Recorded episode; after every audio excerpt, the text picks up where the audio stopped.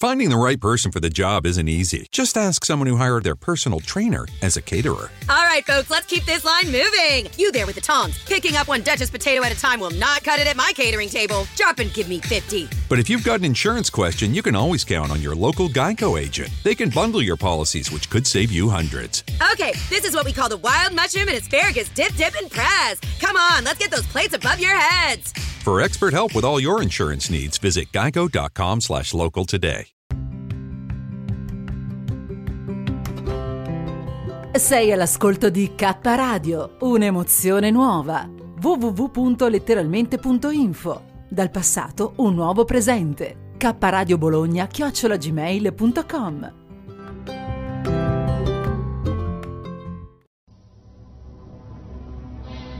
Ladies and gentlemen, the Krishna Prema Show.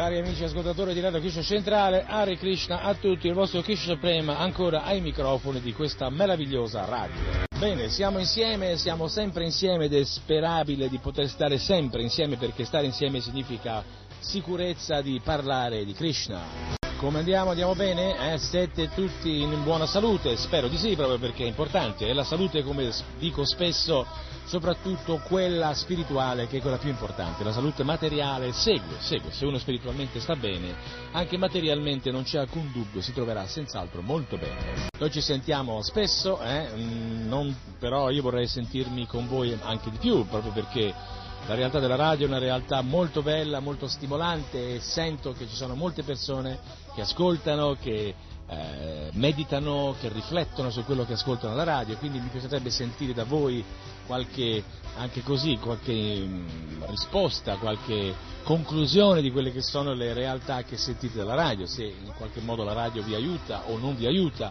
a sviluppare la vostra coscienza. eh. E vi posso garantire che siete molto fortunati perché ai miei tempi, ai miei tempi, ai tempi del vecchio Krishna Prema, quando è diventato devoto, la radio non c'era. eh. E devo dire che la radio è senz'altro un grande aiuto, una grande spinta in avanti perché può parlare contemporaneamente a milioni di persone, le quali possono immergerci immergersi in questo fiume di parole e di vibrazioni sonore trascendentali che senza dubbio alcuni magari saranno un po' così, rimarranno un po' così, insomma, senza, senza né, né positivo né negativo, indifferenti. Altri invece diranno ma che, che brutta questa radio, ma insomma questi ci raccontano sempre queste cose. E gli altri invece, altri diranno invece che bello, finalmente qualcuno che ci parla di Dio, qualcuno che ci parla di Dio in una maniera però così contemporanea, diciamo così, in, una, in un modo accettabile, nel senso che Dio non è qualcosa di strano, qualcosa che eh, per forza deve avere una, una posizione particolare, bisogna essere avanzati in un certo modo per capire che esiste. Ovviamente per avere una relazione con Lui bisogna senza dubbio purificare i nostri sensi perché siamo molto condizionati, ma per eh, realizzare che Dio esiste non ci vuole una grande istruzione, una grande intelligenza, basta essere semplici e umili e onesti e allora vedrete che la realtà di Dio si manifesterà dentro di voi, anche perché è già dentro di voi, e in quel modo sentirete la forza, la potenza, la bellezza, la misericordia, la grandezza del Signore che si esprimerà attraverso di voi e più vi purificate e più che voi sarete immersi in questa estasi costante che vi porterà a vivere una vita stupenda con delle relazioni meravigliose basate soprattutto sulla- sul rispetto della vita di tutti. Quindi siamo insieme, siamo insieme ed è bello essere insieme, siamo stati insieme da tanto tempo, speriamo di esserlo ancora. Eh, qualcuno di voi che mi può dare un segnale può anche telefonare allo 055 820 161 così brin brin uno squillo giusto per far capire che c'è qualcuno in ascolto. Benissimo.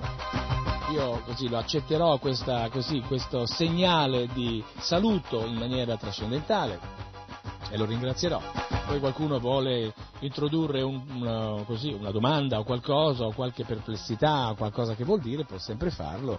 La radio è a vostra disposizione, è la vostra radio basta mettersi in comunicazione diretta, ci sono dei programmi durante l'arco della giornata nel quale potete telefonare e contattare direttamente i devoti, fare le vostre domande, ma anche programmi tipo questo, se io sono sempre disponibile, se qualcuno di voi volesse in qualche modo entrare, magari qualcuno che adesso sta facendo qualcosa di non molto importante, può anche lasciare per 5 minuti, può senza dubbio chiamare la radio 820 161 e, e così discutere, dire quello che, che, pensa, quello che fa o quello che sente, oppure le sue perplessità, oppure le sue realizzazioni. Eh. Sono convinto che molti di voi hanno realizzato e stanno realizzando moltissimo, eh, grazie a questa radio che 24 ore su 24 spinge queste vibrazioni sonore trascendentali nell'etere. Eh. Allora, come ben ricordate, nelle puntate precedenti del Krishna Prema Show abbiamo parlato di incontri ravvicinati, abbiamo parlato, abbiamo ascoltato testimonianze di persone che hanno avuto delle, degli incontri particolari con personaggi o con oggetti non propriamente identificabili dal punto di vista della nostra conoscenza materiale, ma ovviamente reali proprio perché non è possibile che milioni di persone siano impazzite eh, in, nello stesso momento. Ovviamente ognuno tende a, così, a, ricamare un po' la visione di quello che ha vissuto in maniera, in maniera, personale, del resto siamo tutti individui, abbiamo ognuno di noi la propria capacità di interpretare i fatti e di vivere in maniera diversa, lo stesso episodio può, può veramente avere effetti diversi sulle persone proprio perché in effetti la nostra psiche è un po' modellata in accordo alla coscienza. Abbiamo spiegato molte volte, in accordo all'insegnamento dei Veda, la Bhagavad Gita specialmente, che il nostro corpo, il nostro essere di adesso non è altro che la somma delle nostre azioni passate. Quindi se noi ci troviamo ad avere intelligenza adesso non è casuale, è perché in qualche modo abbiamo lavorato su noi stessi nelle vite precedenti e adesso ci meritiamo la possibilità di vivere una realtà con una qualità un po' più elevata rispetto alla, alla qualità che vivevamo della realtà di prima. E ovviamente noi però la, la cosa più importante non è, non è, tanto quella di avere l'intelligenza ma di utilizzarla. È come eh, se uno ha una bellissima macchina, una bellissima possibilità di utilizzarla e non la usa, cioè, è, una, è, una, è, una, è, un'energia sprecata che ferma lì, non serve a nessuno e quindi magari sarebbe meglio che se la prendesse qualcun altro che coscientemente, onestamente vorrebbe utilizzarla. Quindi l'intelligenza umana è a disposizione di tutti, è in accordo alla nostra coscienza, se noi vogliamo essere intelligenti, non è che possiamo diventarlo andando a fare delle scuole, dei corsi serali, eh, imparando a conoscere la realtà materiale in maniera più dettagliata, questo non è un sintomo di intelligenza, oppure diciamo che è un'intelligenza che però rimane sul, sul livello materiale e quindi a livello assoluto non serve assolutamente a niente. Eh, perché? Perché anche i dottori, gli scienziati, i preti, i religiosi, eh, tutte queste personalità che acquisiscono della conoscenza materiale al momento della morte non possono chiedere aiuto a questo tipo di conoscenza perché non sarà in grado questa conoscenza di dargli il supporto necessario per fargli capire che cosa significa la morte, che cosa è significato la vita e che cosa avrebbero o dovrebbero fare per poter eh, meritare ancora un'altra opportunità di vivere nella forma umana. Eh? Quindi direi che non dobbiamo mettere troppa enfasi nella realtà di conoscenza materiale, proprio perché la conoscenza materiale è anche quella, comunque lo si vede, duale, cioè è, è temporanea. Vedete come certi aspetti della conoscenza scientifica, per esempio nel, riguardo alla realtà del corpo, per esempio, oppure alla realtà del cosmo, per esempio, oppure alla realtà del regno animale, insomma tutte queste realtà che ci circondano, come è cambiata nella, nel passare del tempo, degli anni, cioè prima si conoscevano alcuni aspetti molto grossolani di noi stessi, adesso sembra, che poi è sempre pur un'analisi molto grossolana, che si conosca qualcosa di più. Eh, questo qualcosa di più significa che in effetti eh, la, la, conoscenza di prima se n'è andata lasciando il posto, il posto, a questa conoscenza che potrebbe in qualche modo sembrare più approfondita, ma si tratta in effetti di un altro tipo di conoscenza che si è sviluppata in accordo anche allo sviluppo collaterale parallelo delle tecnologie. Eh. Oggi l'uomo non conta più sulle dita, non conta più utilizzando i pallottolieri, ma conta con i computer, con i calcolatori e quindi con i calcolatori può contare eh, con, in, in, con, numeri di, di, di forme eh, di diversi zeri, con tanti zeri, che però purtroppo in effetti, proprio come dice Cilla Praupa, mm, sono solo zeri, anche se sembrano tanti, valgono sempre zero. Eh?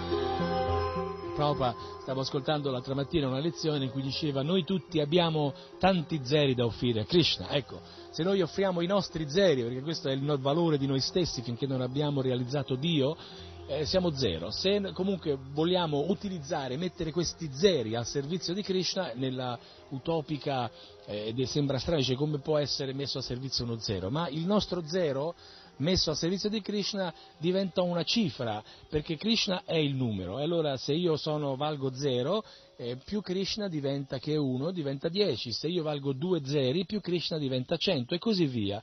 In questo modo, in questo modo la nostra esistenza comincia a prendere una consistenza che alla, a lungo andare potrà veramente farci realizzare cose molto importanti e soprattutto dare la possibilità ad altri di realizzarle per poter dare loro la, l'opportunità e la speranza di migliorare la loro realtà quotidiana in qualcosa di più spirituale, di più reale. Eh?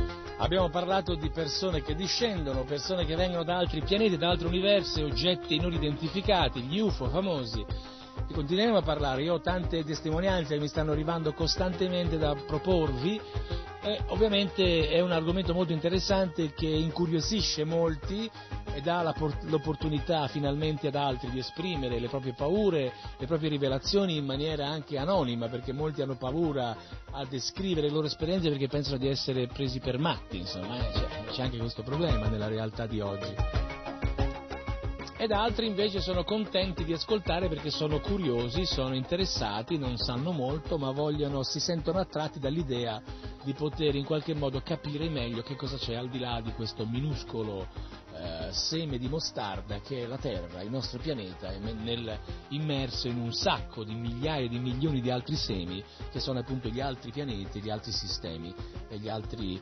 eh, gli altri elementi cosmici. Eh. Quindi ascoltiamo, ascoltiamo un po' di musica eh, che ci ricorda la venuta di un grande avatar, di un grande personaggio della nostra realtà quotidiana, contemporanea, che è Sri Chaitanya Mahaprabhu. Durante una notte di luna piena, nel cielo, le costellazioni, i pianeti, muovendosi in maniera inconsueta, si disposero in un modo speciale. Poi più avanti sarà detto che quella era una combinazione molto auspiciosa, come se stessero preparando l'arrivo di una grande personalità, qualcuno che veniva dall'esterno, disceso da un altro universo, qualcuno molto potente. Chi era l'avatar?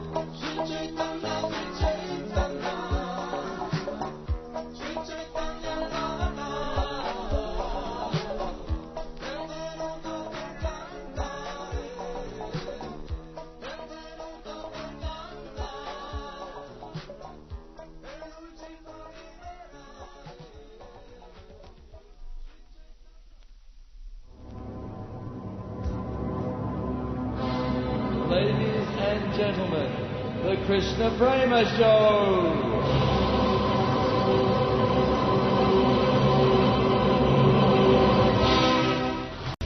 Bene cari amici, avete sentito? L'avatar è arrivato, Sri Chaitanya Mahaprabhu, eh? Sri Chaitanya Mahaprabhu era Krishna stesso, è Krishna stesso, la persona suprema che è venuto a salvarci tutti 500 anni fa.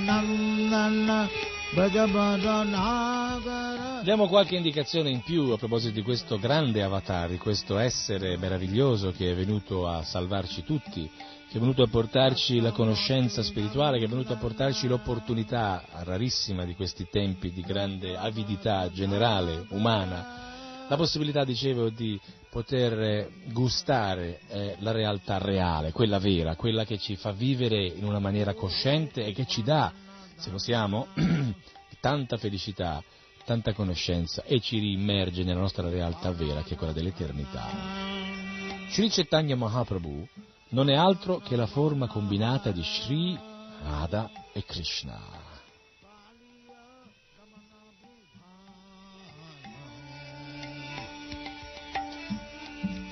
Yassamati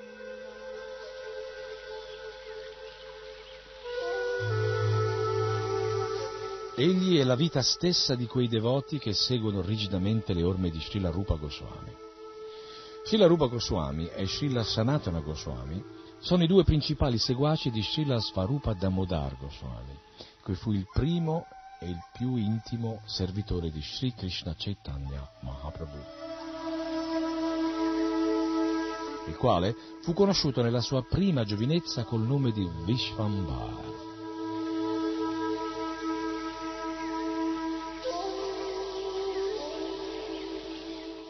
Srila Raghunath Das Goswami era un discepolo diretto di Srila Rupa Goswami. L'autore del Chaitanya Charitamrita, Srila Krishna Das Kaviraj Goswami, è discepolo diretto di Srila Rupa Goswami e di Srila Raghunath Das Goswami.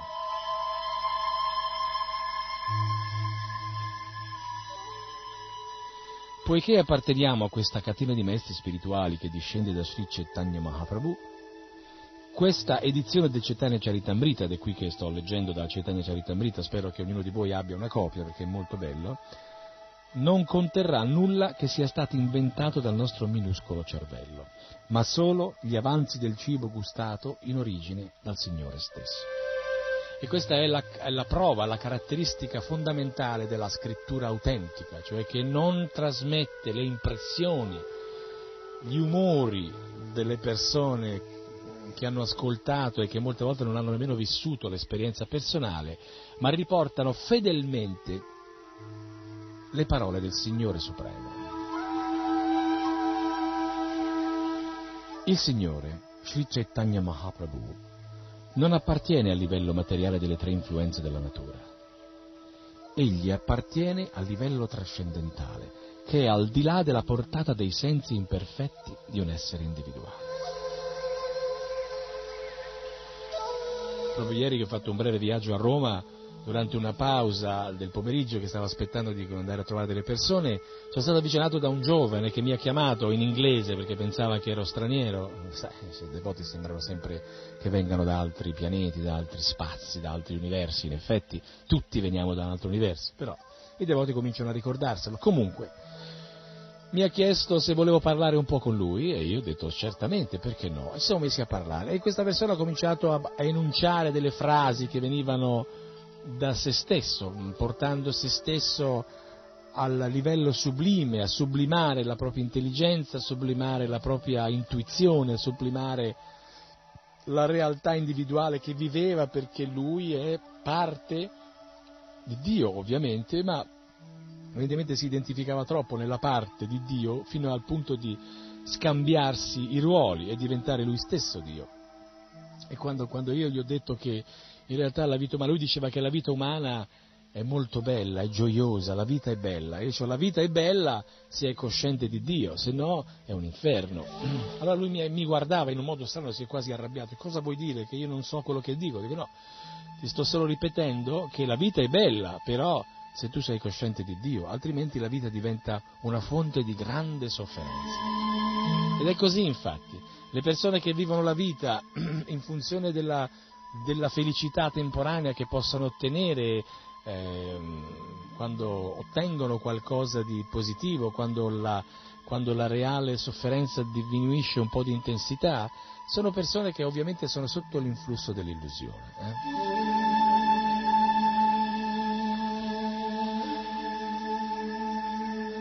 Quindi Krishna, Dio la persona suprema, non è coinvolto nell'illusione che invece coinvolge e avvolge il nostro universo materiale.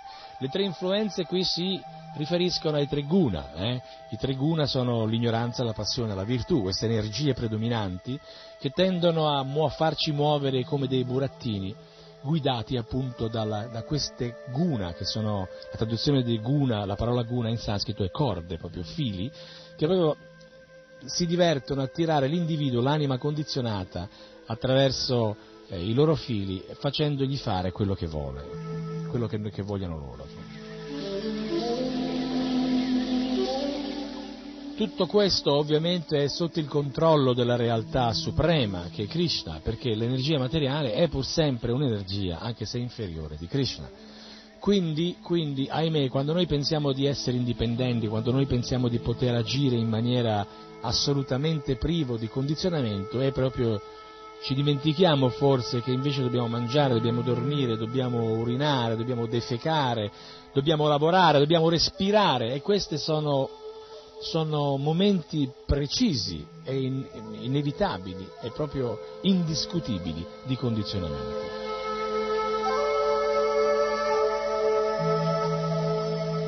Come dire, nel mondo spirituale noi non è che non mangiamo, rispettiamo prasada, però non perché abbiamo fame, perché abbiamo bisogno di sopravvivere, se non mangiamo prasada moriamo di fame, perché diciamo siamo in una dimensione terra, solo perché possiamo gustare i diversi gusti del cibo meraviglioso che è cucinato per Krishna, anche nel mondo spirituale, però non è un mangiare per necessità. Eh? Adesso signora, lei che sta cucinando oppure sta digerendo, non lo so cosa sta facendo, ma sono convinto che capirà quello che voglio dire, cioè certe azioni della nostra realtà di tutti i giorni le viviamo, le dobbiamo vivere pi- piuttosto in maniera forzata, non siamo veramente completamente liberi di agire, di muoverci in maniera totalmente indipendente, anzi direi che nemmeno parzialmente dipendente, come dicevo prima, proprio perché anche se noi possiamo decidere di andare a Roma, eh, per esempio in treno, però se non c'è il treno non possiamo farlo, quindi la nostra decisione è pur sempre subordinata all'organizzazione di qualcun altro e questo, e questo è presente nella nostra realtà materiale in, a tutti i livelli, a completamente a tutti i livelli. Quindi per noi dire di essere liberi o dire di essere indipendenti è come suona veramente strana come, come frase, è proprio indica chiaramente quando una persona dice io sono felice, sono indipendente, sta a indicare proprio il suo stato di grande illusione, di grande ignoranza, profonda direi ignoranza, purtroppo. Eh?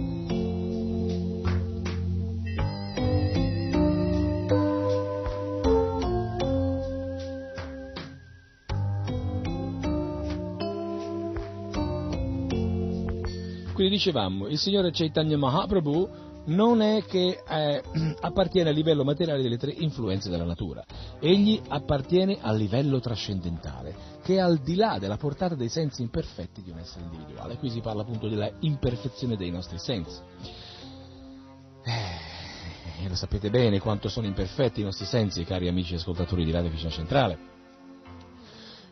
Noi po- vorremmo poter essere sempre in contatto tra di noi, poterci parlare, poterci vedere, poterci scambiare le nostre realizzazioni, ma non possiamo farlo se non ci vediamo, se non ci avviciniamo l'uno all'altro, se non utilizziamo il suono emesso dalla bocca per poter comunicare e non utilizziamo l'udito, le orecchie per poter ascoltare il suono. E quindi attraverso questo scambio di segnali acustici possiamo in qualche modo comunicare, però vorremmo poterlo fare senza aver bisogno di passare attraverso questa meccanicità che è tipica di una macchina, infatti il corpo è una macchina. Eh?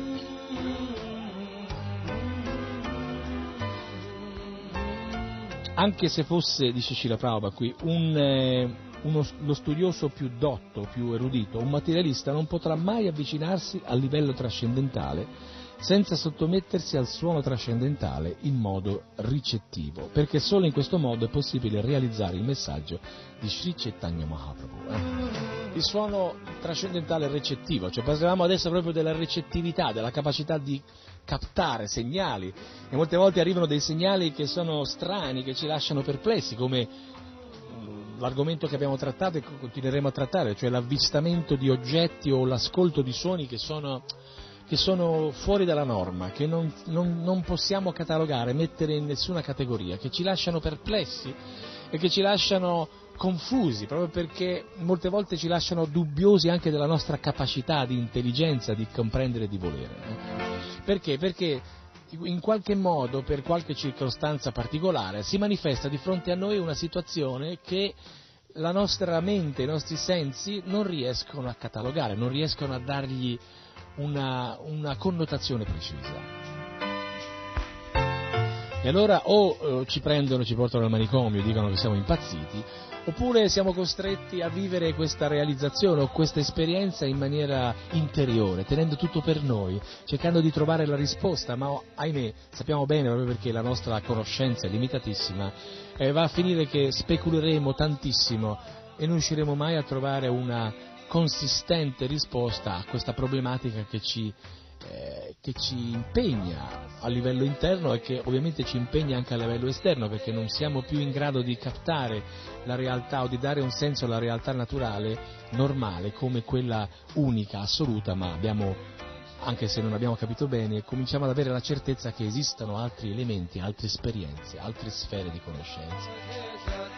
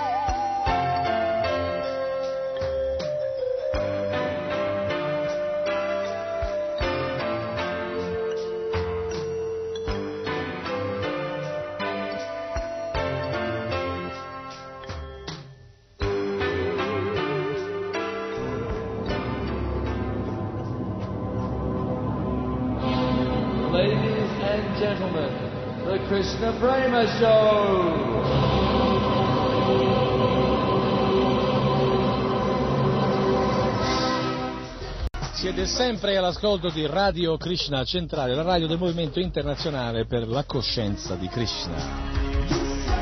Stiamo trasmettendo su diverse frequenze e le, nostre frequenze sono ovviamente delle frequenze speciali perché sono frequenze spirituali, sono, sono canali eh, di etere che permettono eh, di poter arrivare a traguardi e a obiettivi e mete completamente diverse e trascendentali. Quindi chiunque, ognuno di voi sta ascoltando la radio, qualcuno di voi che è in ascolto della radio e gusta questa realtà di conoscenza, ovviamente è chiaro che si trova già sulla strada del ritorno verso casa. Eh? Esso è salito su questa astronave, questo vuoto, questa colonna, questo corridoio energetico, spaziale, cosmico, che ci riporta come per incanto, che poi non è magico, ma è attraverso la realtà della conoscenza, quindi la realizzazione della, della propria coscienza individuale, che veniamo risucchiati a grande velocità verso il mondo spirituale, verso i pianeti Vaikunta. Eh? Quindi si tratta proprio di, una, di un spostamento proprio reale, non è una cosa che si vive solo a livello mentale, ma realmente torneremo proprio realmente con la nostra realtà reale a vivere in un altro mondo. Eh? Pensate, vivere in un altro mondo. Avete mai pensato di vivere in un altro mondo? Vi è mai passata per per la testa l'idea di poter essere in grado di vivere in un altro mondo? Vivere in un altro mondo significa vivere anche in un modo diverso, ovviamente. E questo mondo, questo mondo che ipoteticamente potremo raggiungere se, se viviamo la realtà in maniera cosciente, possiamo appunto raggiungerlo attraverso l'utilizzo di certi strumenti che i devoti di Krishna stanno portando, a, distribuendo a tutti. Eh. Questi sono i grandi classici dell'India. Eh. Cosa sono i grandi classici dell'India? Sono dei libri meravigliosi, sono i testi vedici, i testi primi in eccellenza e siamo tutti molto orgogliosi di presentarveli perché sono veramente dei testi stupendi, originali e molto molto interessanti. Eh? Molto interessanti.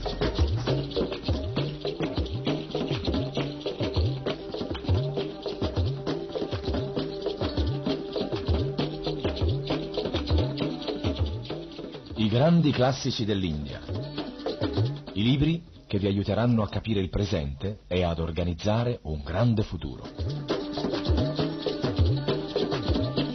Non perdete questa meravigliosa opportunità. Regalate e regalatevi i grandi classici dell'India. Adesso.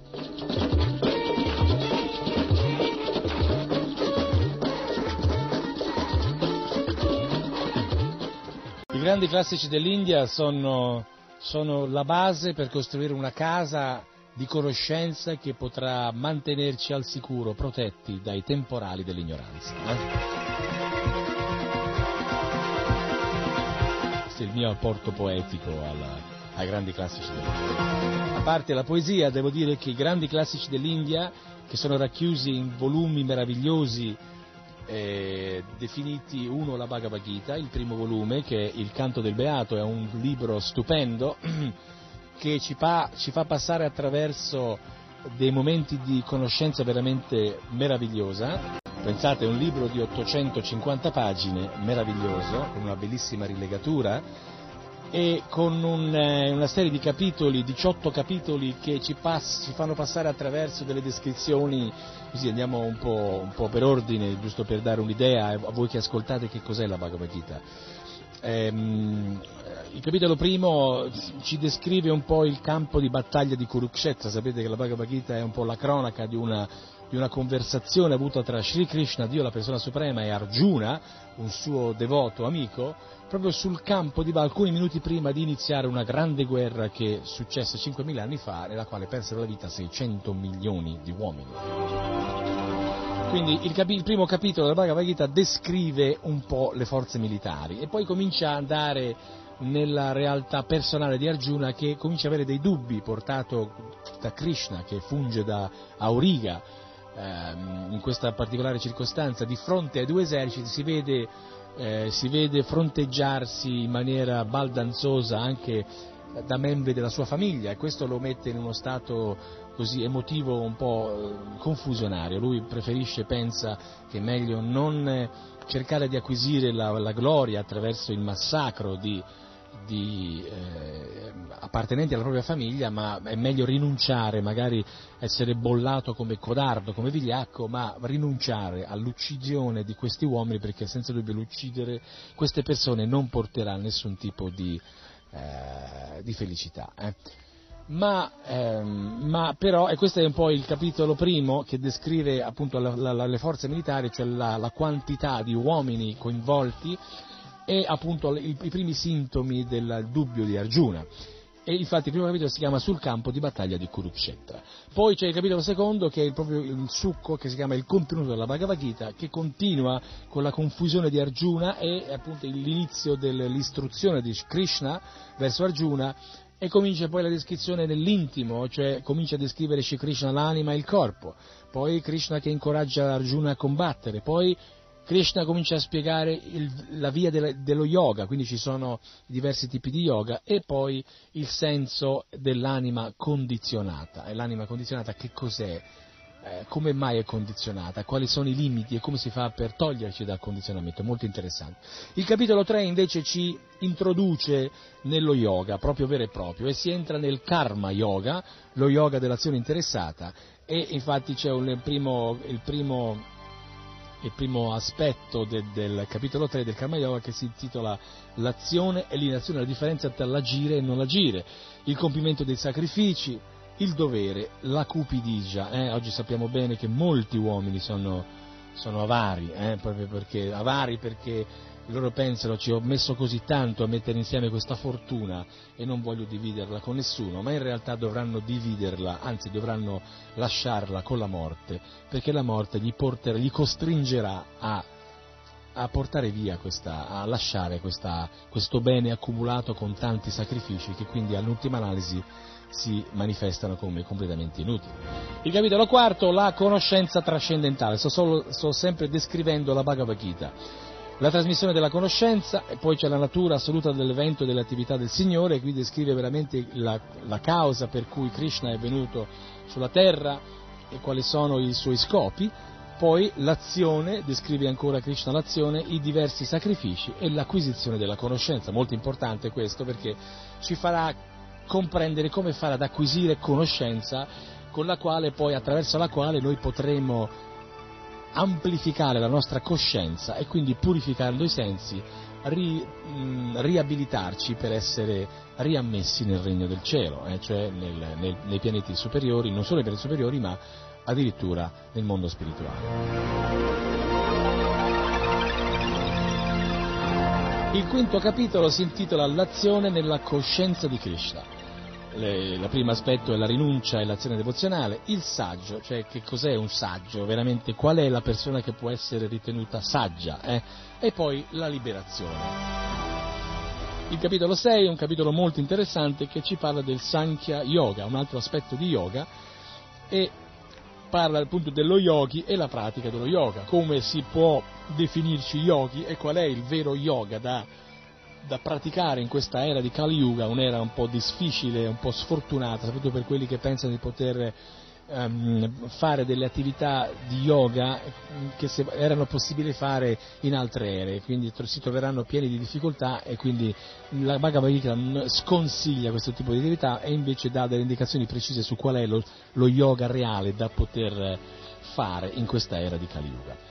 Dopo, nel capitolo settimo, siamo nella conoscenza dell'assoluto, bellissimo, ci sono le spiegazioni delle energie e le potenze del Signore, molto interessante, l'abbandono a Krishna, eh, che è il fine poi della nostra vita, il culto agli esseri celesti, cioè la descrizione qui rientra un po' nella nostra analisi della realtà del, degli UFO, degli esseri che vengono da altri pianeti, quindi c'è proprio una descrizione molto chiara degli esseri celesti l'intelligenza e l'assenza di intelligenza. Quindi la differenza che c'è tra un uomo intelligente e uno non intelligente non è soltanto dal punto di vista materiale misurabile eh, dal fatto che una persona intelligente riesce a, a creare qualcosa a livello materiale mentre uno non intelligente non riesce. È una intelligenza che sì è importante dal punto di vista materiale, ma dal punto di vista assoluto sia l'uno che l'altro non hanno, non, non, non hanno molta importanza, sono praticamente sullo stesso livello.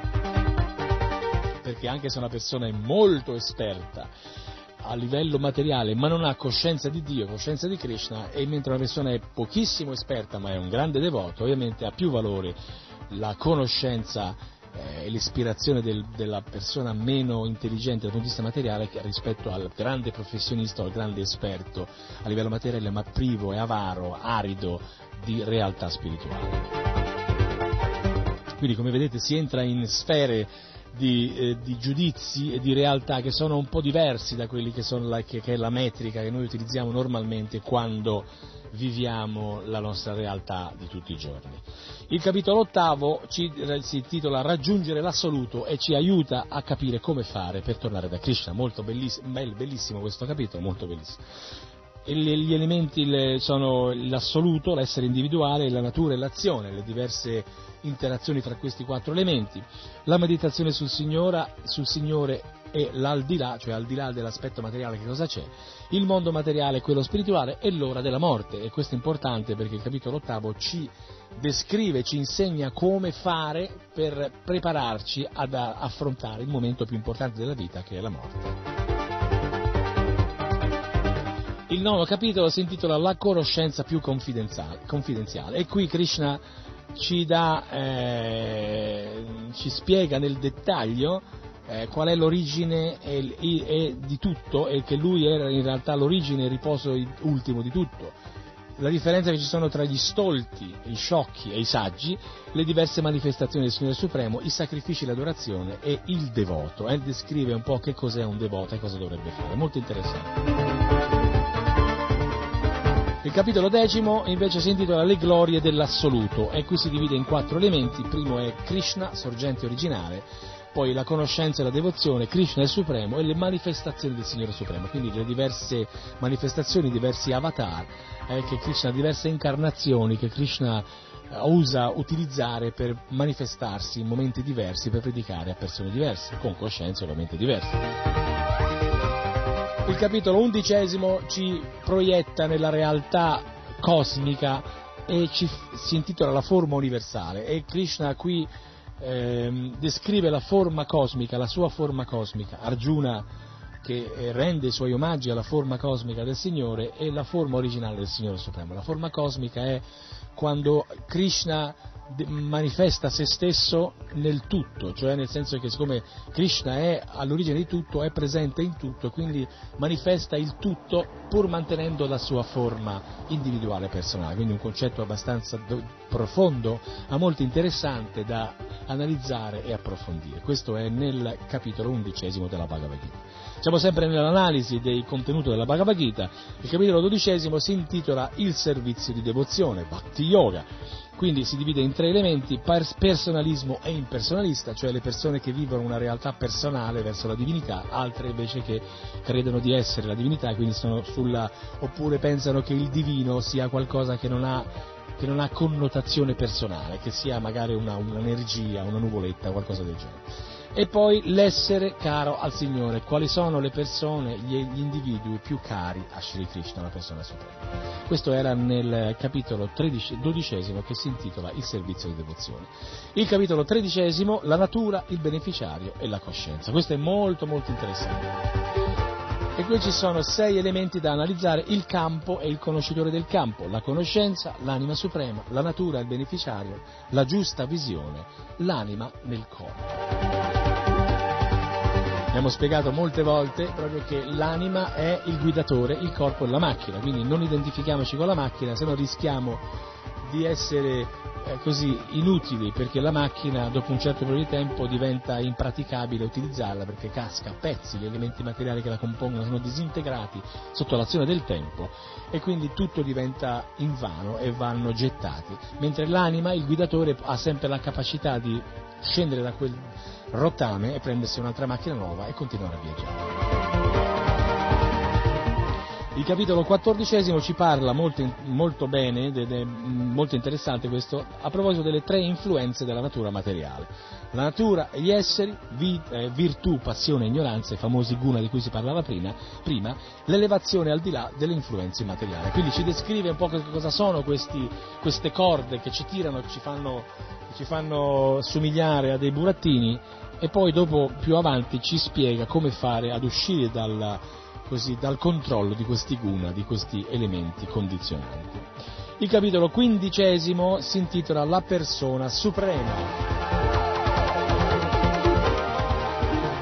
E qui c'è la descrizione dell'albero baniano, dell'universo materiale, il regno supremo, il condizionamento della materia all'essere vivente, Krishna, Signore Supremo, base e, soggetto, e sostegno di tutto. C'è una telefonata, vediamo un po' se riusciamo a capire chi è. Hare Krishna? Haribo? Chi parla? Eh, sono Krishna Prema, chi è che parla? Haribo, Prabhu, i miei omaggi, tutte le grazie alla Prabhupada. Già. E sono Elisa, io stavo cercando Paramodara, è lì da quelle parti per No, caso? Paramodara in questo momento non c'è, tu però sei in diretta alla radio. Ah, sono in diretta alla radio. Sei in diretta alla radio, sei captata in un mio programma, il Krishna Prema Show, e gli stai parlando adesso a tutte le persone che, che ascoltano. Vuoi dire che come va Elisa? Va bene, va bene, Prabhu. Da dove telefoni? Eh, io telefono da casa, ma stavo appunto cercando Paramodara perché gli dovevo dire alcune cose. Ho capito. Tu a casa significa qui a Firenze? Sì, sì, sono Ok, a Firenze. sei a Firenze. Stai ascoltando la... Non stavi ascoltando la radio? No, in allora? effetti io non la sto ascoltando perché gli volevo appunto chiedere a Paramodara come mai non riesco a prenderla. Ho capito. C'è qualche problema tecnico? Eh sì, evidentemente sì. Ho capito, strano perché io la sto ascoltando e mi ritorna Mm. bene. Comunque vabbè, dico adesso Vabbè. controlliamo. Eh? Eh, d'accordo. Hare Krishna. Arrivo, Arrivo. arrivo. Arrivo. Volevo controllare, ma io in realtà la radio la sento benissimo. Vediamo poi c'è un altro messaggio in arrivo, vediamo chi è. Hare Krishna? Hare Krishna? Sì, Haribo chi è? Eh, senta, come mai al centro io non risponde nessuno? Eh, ma non lo so, il centralino è fantasmagorico. fantasmagorico, cioè non lo so, probabilmente i devoti saranno a prendere prasada adesso. Sai, ma questo... Passare adesso? Eh, penso di sì, perché se non c'è nessuno, da dove chiami? Come? Da dove chiami? Da Siracusa. Da Siracusa, pensa, sei in cap- questa è la radio, no? Lo sapevi? Sì, sì. Hai telefonato al numero della radio e sei in diretta adesso alla radio, pensa. Sei cascato in. Tu sei, sei un amico, volevi... Sono un ex devoto. Veramente, fantastico, come ti chiami? Come? Come ti chiami? Tonino. Tonino, Tonino, io sono Krishna Prema, Tonino. Krishna Prema. Krishna Prema. sentito parlare di te. Bene, bene, cosa fai Tonino nella vita adesso? Eh, Eh, vorrei ritornare a fare il devoto. Eh, perché- e perché non torni allora? Eh, Adandrita perché c'ho contatto con lui, no? Ho capito, beh allora eh, purtroppo devi aspettare che apra il centralino perché da questo telefono non posso passarti l'interno, questo è un esterno, quindi abbi Ritornerò pa- tardi allora. Va bene, d'accordo. Ok, Hare Auguri Tonino, Hare Krishna. Quindi arrivano telefonate anche da Siracusa, niente proprio di meno che, eh, l'area l'etere trasporta i, eh, trasporta i suoni trascendentali fino dalle remo- dal remoto sud, il profondo sud, eh? Quello dello zio Tom, eh, ve lo ricordate? Buona, buona, molto buona. A parte gli scherzi, ci sono molte persone che chiamano e che vogliono sapere come fare per tornare a vivere la realtà spirituale, perché la realtà spirituale è una realtà. Vediamo un po' chi c'è in linea adesso, magari qualcun altro aspirante. Hare Krishna? Giovanni dallo Smannoro. Giovanni dallo Smannoro. Saluti e complimenti della trasmissione. Grazie Giovanni, la radio la stai sentendo bene tu? Ti ringrazio Giovanni. Senti, quando ci vediamo? Speriamo prima possibile. Eh, speriamo, eh. Haribo Giovanni. Hare Krishna. Allora, se, se c'era stata una telefonata di Elisa che diceva allarmatissima che non si sentiva la radio, voleva parlare con il nostro Paramodara, che è un po' il, il mago Zurli della frequenza, però in effetti la radio, io la sto controllando qui, la frequenza esce e si vede magari che c'è qualcosa che non funziona nella radio di Elisa. Eh? Sempre meglio avere due radio, eh? una di riserva, eh? come le ruote di scorta. Sintonizzata una dietro l'altra in modo che se se ne rompe una c'è subito l'altra, za, za, entra dentro e si va avanti ad ascoltare queste vibrazioni sonore trascendentali. Comunque abbiamo avuto conferma da Giovanni che, che lavora allo Smannoro, è il nostro caro Giovanni, e, che invece la radio si sente bene, Giovanni ovviamente sta lavorando ma nello stesso tempo sta ascoltando la radio. Ed è quello il lavoro più interessante da fare, ascoltare le vibrazioni sonore di Radio Krishna centrale, perché sono molto interessanti. Allora, stavamo parlando e stavamo definendo, un po' descrivendo i capitoli della Bhagavad Gita, che è il primo volume dei grandi classici dell'India, che adesso avete tutti l'opportunità di prendere, fare vostro, perché i devoti stanno distribuendo a, a piene mani questi meravigliosi classici dell'India. Avevamo descritto il, il capitolo quindicesimo che descriveva nel suo interno l'albero baniano dell'universo materiale, cioè proprio tutto come è composto, come è, com'è la, la costituzione, la costituzione del- dell'universo materiale, il regno supremo, cioè il regno spirituale, il condizionamento della materia dell'essere vivente, che in effetti è un condizionamento notevole, l'abbiamo visto prima, ci siamo riallacciati ai guna, eh, le famose corde, le cordacce che ci tengono lì legati mani e piedi, bocca, tutto, insomma, bloccati, non si può fare niente. E l'ultimo aspetto è Krishna, Signore Supremo, base e sostegno di tutto. Infatti Krishna è ovviamente il sostegno di tutto l'universo. eh. Il capitolo sedicesimo invece ci parla della nostra natura divina e quella demoniaca.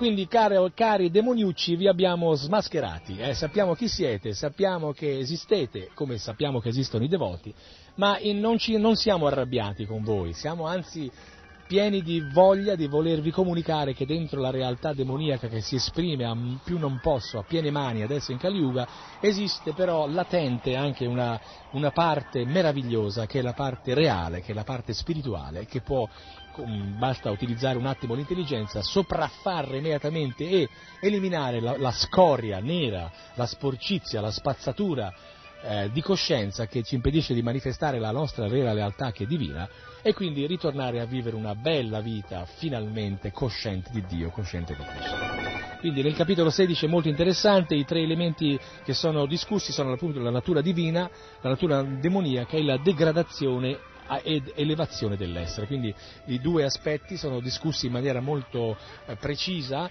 dettagliata e poi come fare, per- come, cosa succede, perché ci degradiamo e perché ci eleviamo finalmente. E arriviamo al capitolo diciassettesimo che è il penultimo, che è intitolato Le divisioni della fede, meraviglioso, meraviglioso, stupendo, proprio un capitolo che ci dà anche un, ragguaglio un più conoscitivo sugli elementi pratici della nostra realtà devozionale di tutti i giorni, quindi la fede, che cos'è, se deve essere cieca, se deve essere invece basata su qualcosa di più consistente. Ci parla poi questo capitolo degli alimenti, come nutrire il corpo se uno vuole in qualche modo vivere una realtà spirituale, se dobbiamo fare dei sacrifici, e lo facciamo lo stesso tutti i giorni, almeno facciamoli in funzione di raggiungere qualcosa di spirituale. Le austerità che sarebbe interessante poter fare, e con queste noi acquisiremo potenza, la carità, eh, fate la carità, dicevano i poveri, fate la carità, eh. e la carità però va saputa fare, perché altrimenti diventa, tu dai mille e ti torna indietro diecimila, ma non eh, di dire bastonate, perché in effetti la carità può essere una- un'arma a doppio taglio se non è vissuta con la conoscenza precisa che è richiesta, perché è un atto preciso che è come distribuire dell'energia, quindi l'energia bisogna saperla dare alle persone che riescono a gestirlo, altrimenti può darsi che questa energia a quelle persone possa, invece che aiutarli, creargli ancora più problemi. E finalmente siamo arrivati al capitolo diciottesimo che è intitolato La perfetta rinuncia.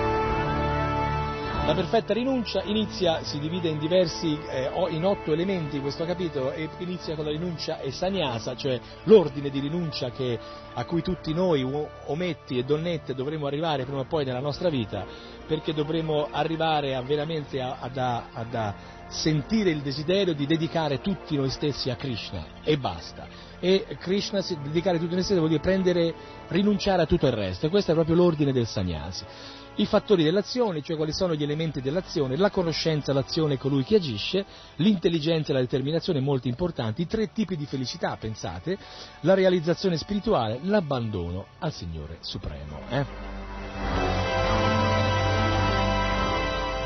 Questo in sintesi è il sommario del contenuto della Bhagavad Gita. La Bhagavad Gita, ripeto, è il primo libro, il volume 1 dei grandi classici dell'India. Sono grandi- delle grandi scritture, dei grandi libri che a tutti noi vogliamo caldamente consigliare di prendere in considerazione e di leggerli, perché se, le- se lo fate potre- rischiate di trovarvi come si sente questo signore qui appena alzato al mattino. Sentiamo un po', eh?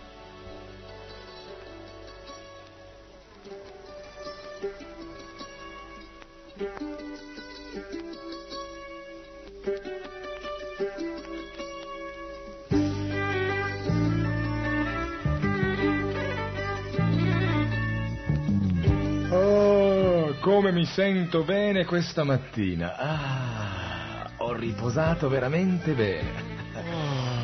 Mm, questo perché ieri sera ho letto alcune pagine di un libro stupendo. Ah, sì, un libro, devo dire, un libro speciale. Un libro che fa parte di una collana chiamata I grandi classici dell'India.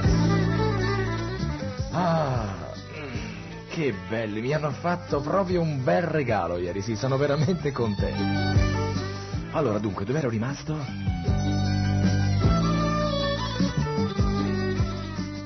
Regalatevi anche voi una collana di libri dei grandi classici dell'India. Per informazioni, telefonare a RKC, Radio Krishna Centrale. Ladies and gentlemen, the Krishna Prema Show!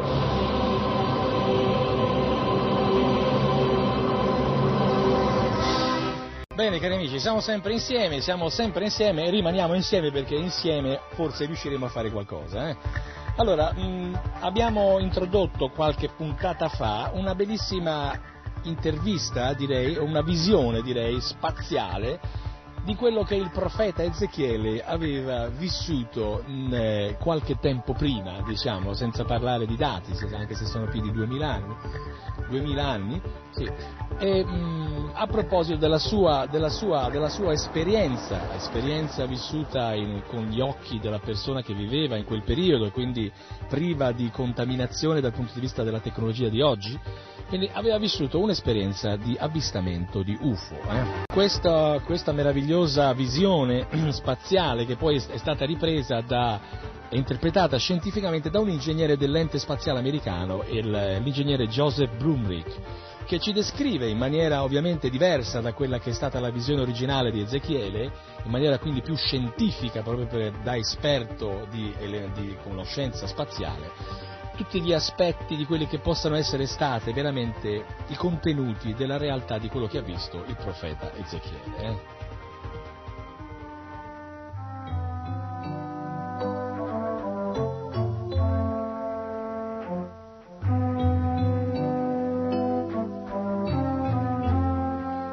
Quindi rileggiamo un attimo quelli che sono stati, andiamo avanti in questa lettura che è un una bellissima lettura, che eh, adesso è Ezechiele che parla e che descrive quello che vede. Eh. Or guardando quei viventi, vidi che sul terreno v'era una ruota e a fianco di tutte e quattro. Le ruote e la loro struttura splendevano come il crisolito.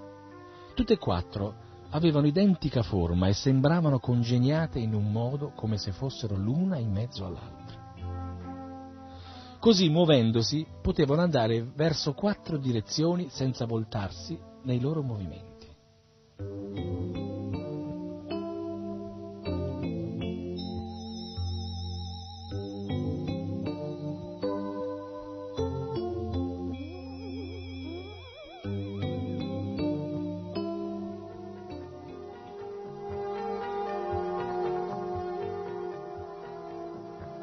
La loro circonferenza era di grande altezza e i cerchi di tutte e quattro stellati di occhi tutti intorno.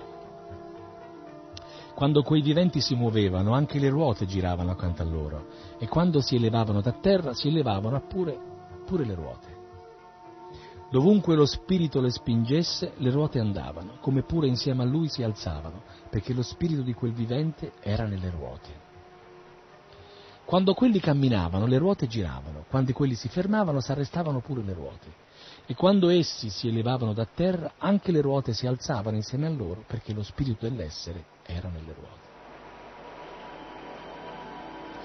E qui adesso entriamo nella, così, nella, nella, descrizione più scientifica del nostro caro Joseph Blumrich, poi caro non lo sappiamo, insomma magari è, chi lo sa, vabbè comunque diciamo, è un, un, ex comandante nazista, non so, insomma non sappiamo, il nome non è, mi sembra un po'... Eh. Comunque dico, prendendo in, in, in, evidenza così il verso 15 in cui dice or guardando quei viventi vidi che sul terreno v'era una ruota e a fianco di tutte e quattro.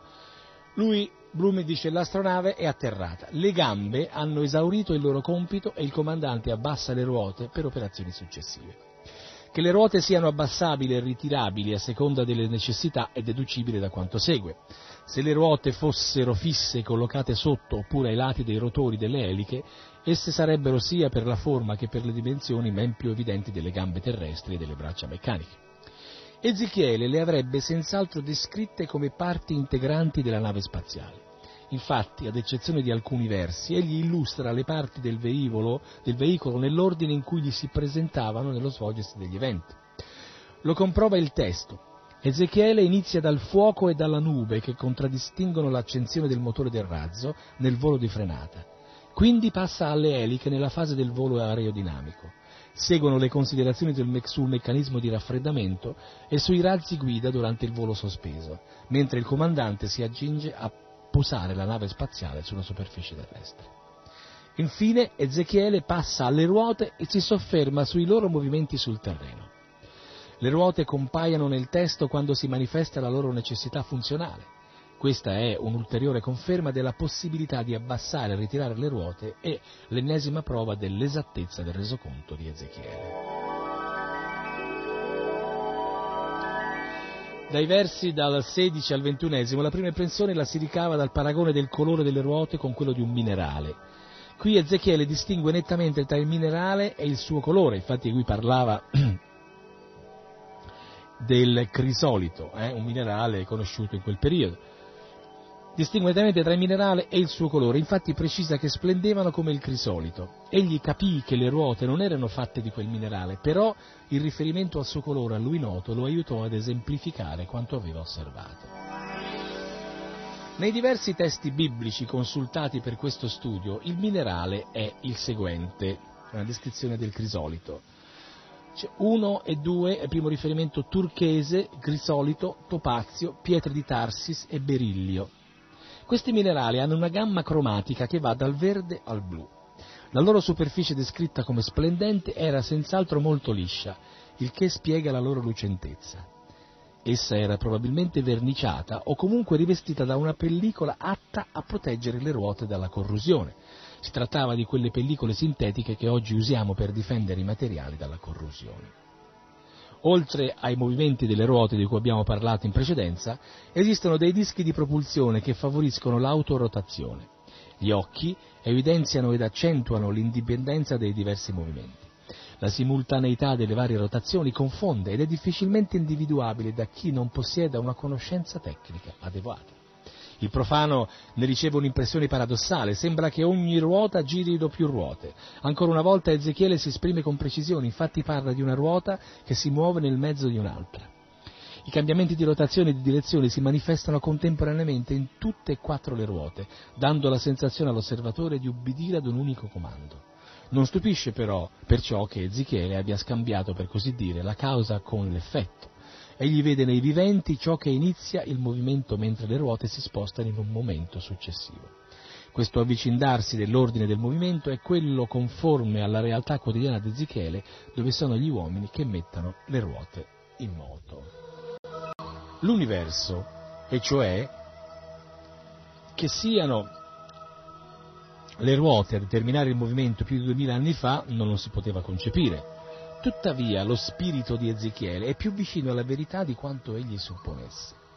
Nel testo biblico ampio spazio riservato alle ruote, non mancano le ripetizioni comunque all'attenzione dedicata da Ezechiele all'argomento, la si spiega con la dimestichezza che egli aveva con qualcosa di simile agli oggetti osservati. Infatti di tutta l'astronave l'unica cosa di cui Ezechiele avesse un'idea precisa erano appunto le ruote. È proprio questa conoscenza della ruota e delle sue caratteristiche funzionali che aumenta il suo stupore dinanzi alle possibilità operative di quelle della nave spaziale, rendendogli il fenomeno incomprensibile. Lo sorprende la loro facoltà di, di mutare direzione mentre rotolano sul terreno, senza necessità di girarle. Esse sono senz'altro indipendenti dal veicolo. Ezechiele si rende conto che esse operano autonomamente, spostandosi in più direzioni Scrive infatti nei versi 9 e 12, ognuna si muoveva di fronte a sé e muovendosi non si voltava indietro. Le ragioni specifiche di quelle manovre non risultano ancora chiare. Si può pensare che il loro scopo fosse quello di assestare l'astronave sul terreno sconnesso. Il veicolo possiede quattro paia di gambe, due per ogni elica. La sua sensibilità è quindi maggiore che se ne avesse tre. Questa sensibilità in rapporto al terreno provoca di per sé il rotolamento delle ruote, evitando, con un progetto che tiene conto dell'esistenza delle quattro paia di gambe. Più supporre, è più plausibile supporre che questa idoneità a muoversi sul terreno sia programmata in quanto necessaria, ad esempio, per scambiare notizie, contatti radio ad alta frequenza, impiego dei laser. quando è indispensabile per un collegamento tra due stazioni terrestri eliminare ogni ostacolo intermedio. Le ruote servono a spostarsi fino al punto in cui diventa attuabile il collegamento stesso. Verso 18 ha diverse traduzioni, come si constata dai riferimenti usati in questo studio. I riferimenti sono, e queste sono le parole di Ezechiele, l'altezza della loro circonferenza era paurosa ed era piena di occhi come lo erano tutte e quattro le ruote. Le quattro ruote avevano raggi e cerchi ed i cerchi avevano occhi tutti intorno. Avevano anche cerchi. Lo guardai e vidi che i loro cerchi avevano occhi tutti intorno, tutte e quattro. Per quanto riguarda i loro cerchi, essi erano alti e terribili, e i quattro avevano cerchi pieni di occhi tutti intorno. I quattro avevano dei cerchi, e vidi i loro cerchi pieni di occhi tutto intorno. L'esame dei riferimenti rivela due gruppi distinti di descrizioni. In uno si sottolineano l'altezza e l'aspetto terrificante delle ruote, nell'altro non si accenna neanche a questi loro attributi. Senz'altro la mancata uniformità dipende dall'aver usato per le tradizioni i testi originali differenti. Facciamo notare che di raggi si parla solo nel riferimento 3. Tuttavia queste divergenze nei testi non sono importanti per, per l'identificazione generica delle ruote. Il corpo centrale dell'astronave, la sua forma, le eliche nella parte sottostante non potrebbero essere caratterizzate meglio che con quelle sulle teste di quei viventi vi era una specie di firmamento disteso sopra le loro teste. La situazione nel suo insieme è espressa in modo eccelso. Il disteso sopra le loro teste rende l'idea della parte centrale dell'astronave, come si vede nelle figure 1, 2 e 4, che voi naturalmente non vedete, poveracci, che posso spiegare io se volete, proprio per misericordia, anche se insomma forse non vi interessa, ma comunque dico, ci sono delle, delle figure che ovviamente ci danno un'idea, perché il nostro caro amico Joseph Blumrich che poi dicevo non sappiamo se è amico, speriamo di sì, dico, ha fatto anche degli schizzi, dei disegni, eh, che, nel quale insomma, dà, dà, appunto un'idea un po' così eh, stilizzata dell'astronave, eh, di quello che lui pensa che il nostro amico, anche lui, Ezechiele, abbia potuto vedere nella sua esperienza di, di incontro ravvicinato. E infatti nella figura 4 vedo proprio una sezione, una sezione tecnica dell'astronave che è sembra un ventaglio, eh, diciamo così, un ventaglio con un blocco centrale, un ventaglio in alto, un triangolo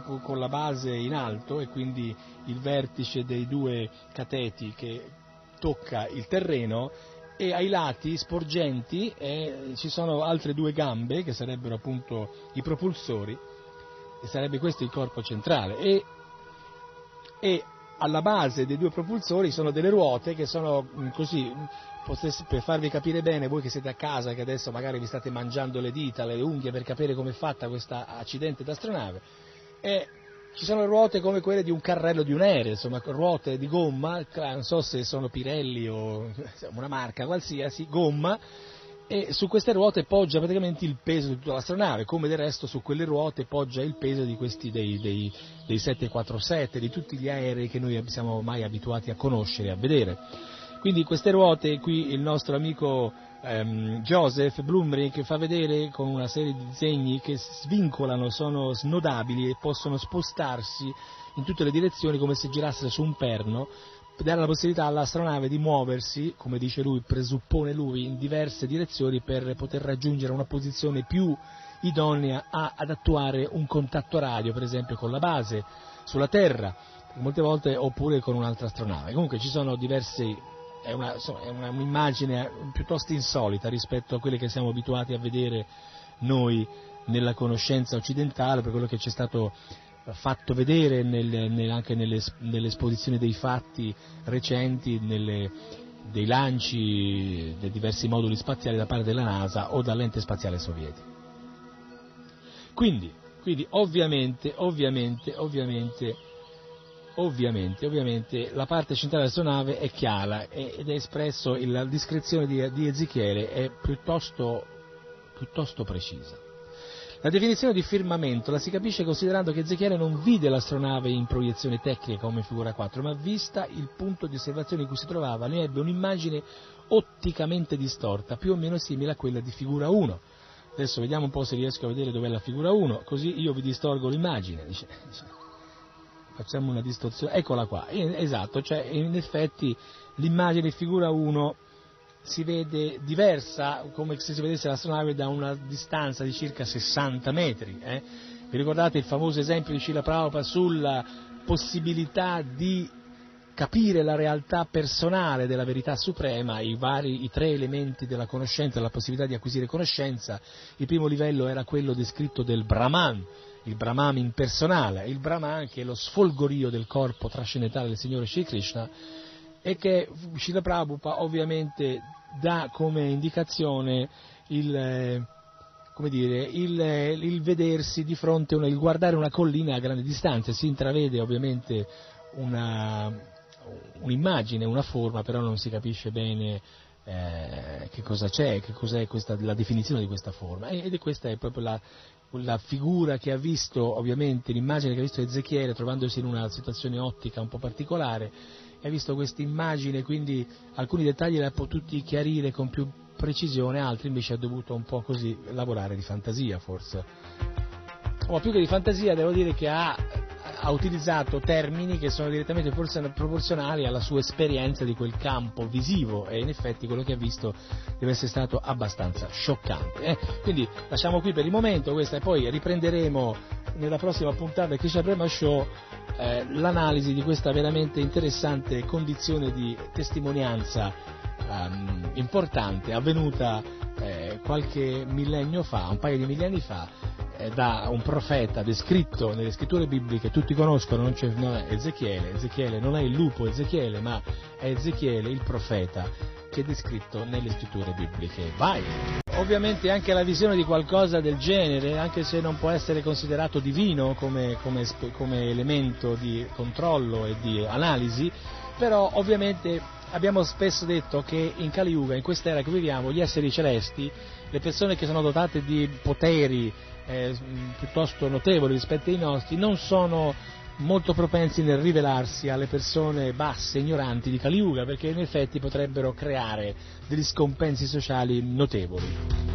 E quindi mh, dobbiamo considerare che le persone invece che in qualche modo, nonostante questa, questo stato di cose, riescono ad avere degli incontri, ovviamente sono le persone che hanno una sensibilità mh, particolare.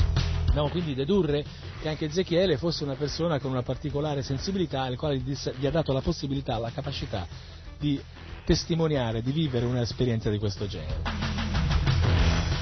Quindi cosa significa? Significa come Krishna descrive nella Bhagavad Gita che lui non si manifesta agli occhi eh, degli sciocchi e degli ignoranti, ma eh, lui rimane sempre nascosto dalla, dalla sua energia esterna e anche mh, si potrebbe dire che mh, in qualche maniera tutti coloro che vivono queste esperienze di, di varia natura, di varia intensità, di varia sincerità, sono comunque da considerarsi le persone un po' speciali.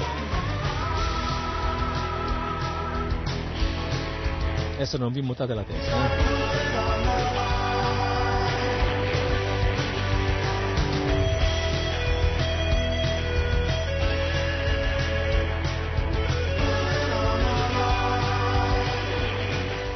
Tutti voi che in qualche modo avete vissuto queste esperienze più o meno intense, più o meno reali, eh, più o meno vere, avete dimostrato sulla base della conoscenza che siete delle persone diverse, delle persone che hanno una sensibilità diversa e che sono state messe in condizione di utilizzare questo aspetto del loro carattere, del loro essere, per iniziare un processo di, di evoluzione di conoscenza. Quindi l'evoluzione della coscienza passa attraverso l'evoluzione della conoscenza. La conoscenza si acquisisce attraverso i mezzi tradizionali, che sono quelli tradizionali nel senso vedico, che passano attraverso i, il guru, il maestro spirituale, gli shastra, le scritture e i sadhu, che sono appunto i devoti. E al, nell'insieme di questi elementi, mettendo insieme questi elementi, si può accumulare conoscenza sufficiente per purificare tutti i nostri sensi e quindi arrivare a un livello di coscienza tale che ci permetterà poi di non essere più perplessi eh, quando ci troveremo a vivere questi momenti di eh, assoluta novità, per, sorprendenti, perché evidentemente siamo vicini e sfioriamo delle realtà che per noi sono inconcepibili. A questo punto facciamo un break musicale, vi faccio ascoltare un bellissimo brano che si chiama Svegliatevi, svegliatevi, non è una sveglia tipo eh, di quelle del collegio, ma è una sveglia meravigliosa, svegliatevi anime, Giv Giago, Giv Giago.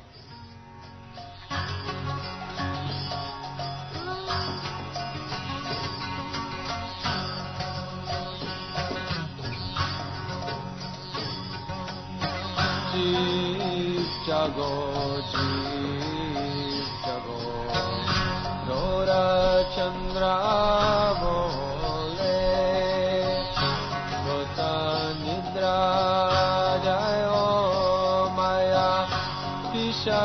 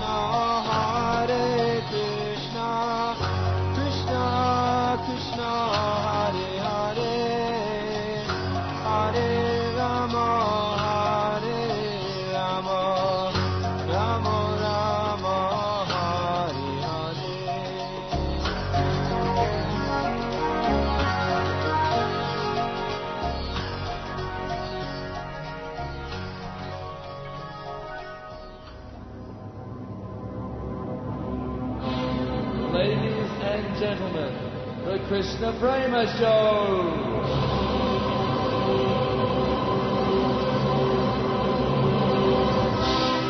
Bene, bene, bene, bene, bene, bene, bene, molto bene. Siamo sempre insieme, siamo sempre all'ascolto di Radio Krishna Centrale, la radio del Movimento Internazionale per la Coscienza di Krishna.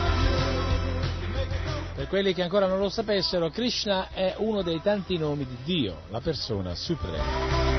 Krishna significa, eh, c'è qualcuno che mi dice cosa significa Krishna? Vediamo se c'è qualcuno in ascolto che mi telefona e mi dice il significato della parola Krishna. Eh? Avete pochi secondi, eh? Forza, forza. 820-161.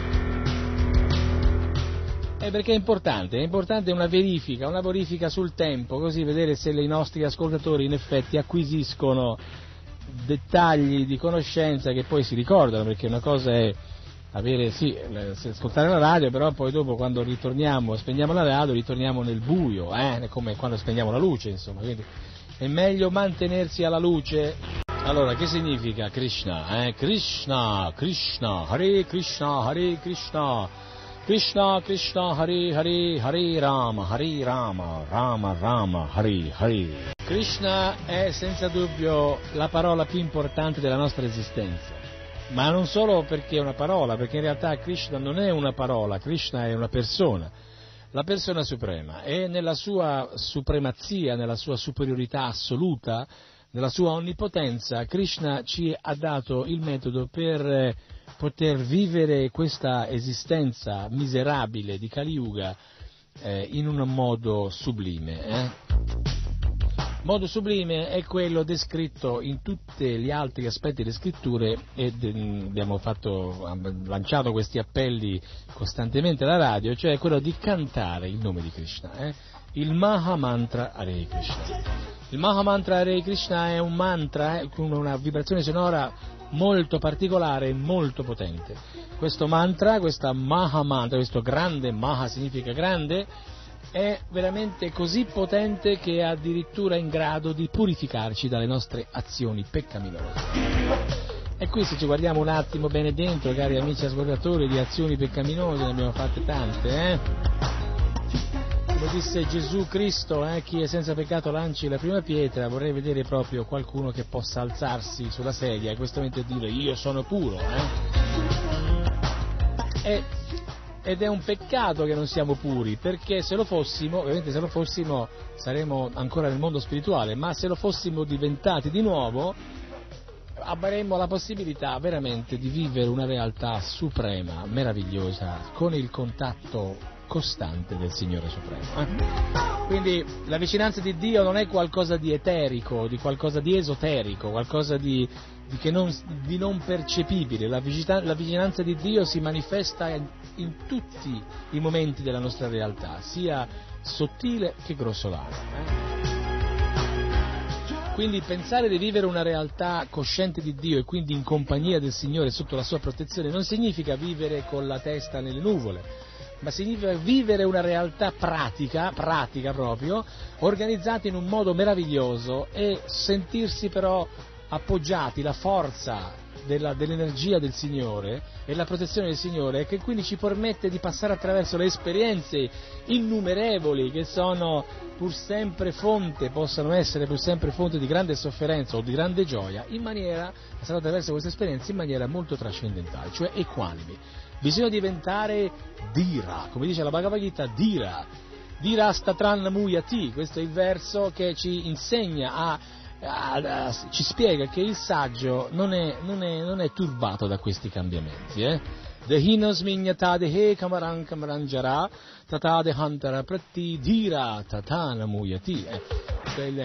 Come le, le, le, effimeri eh, sono i sensi e, tutto, e come l'anima passa attraverso questo, un corpo, da un corpo all'altro, attraverso la giovinezza, la vecchiaia e la fanciullezza, insomma un po' mescolato poi insieme, comunque Javaram, Javaram, Kamaran, Javaram, Jarà, e anche al momento della morte l'anima passa in un altro corpo, eh, un altro corpo. Eh, e questo, e questo, è, questo è, è, praticamente il senso, eh, il senso della nostra realtà divina.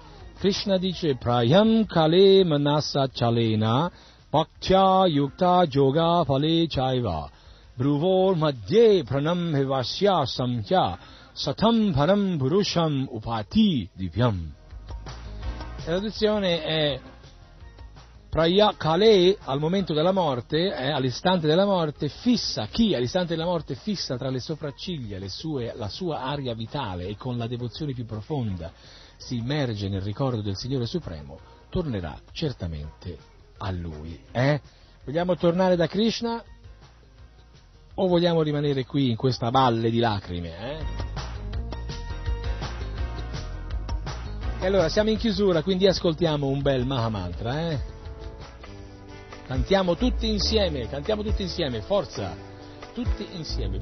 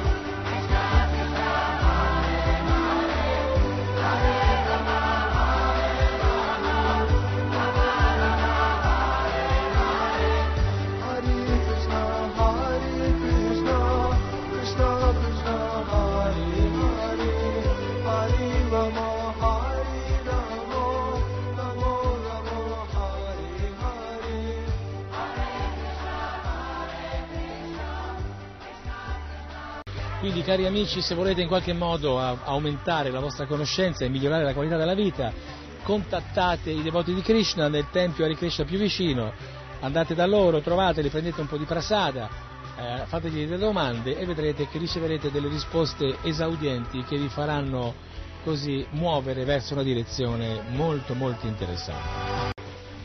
Krishna Prema vi, eh, vi ringrazia per aver, per aver, eh, partecipato anche indirettamente que- o direttamente chi ha telefonato a, questo- a questa puntata del Krishna Prema Show.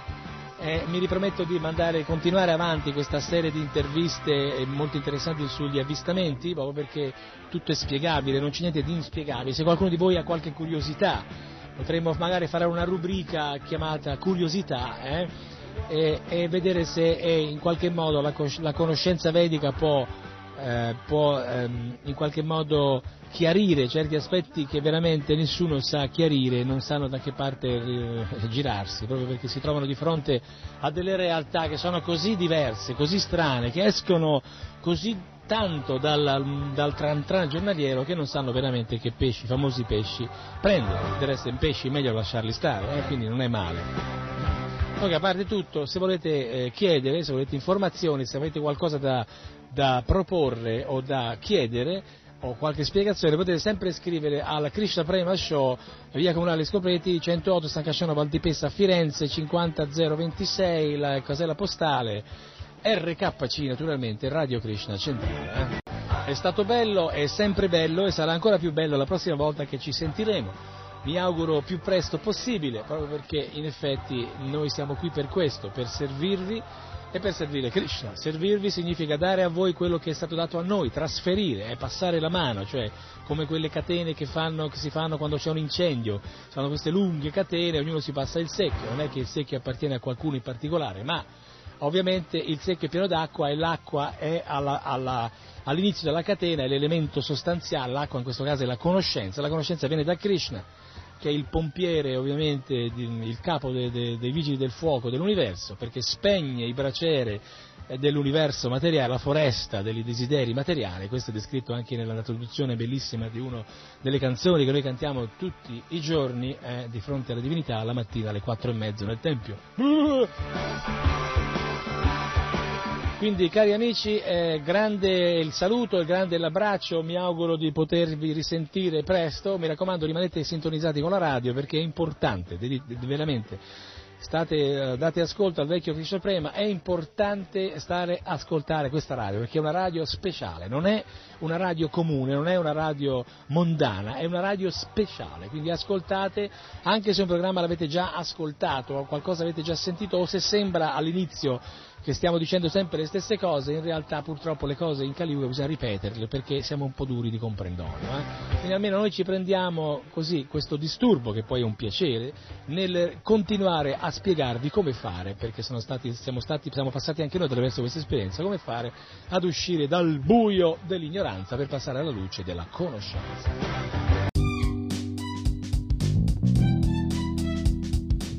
State ascoltando K Radio Bologna.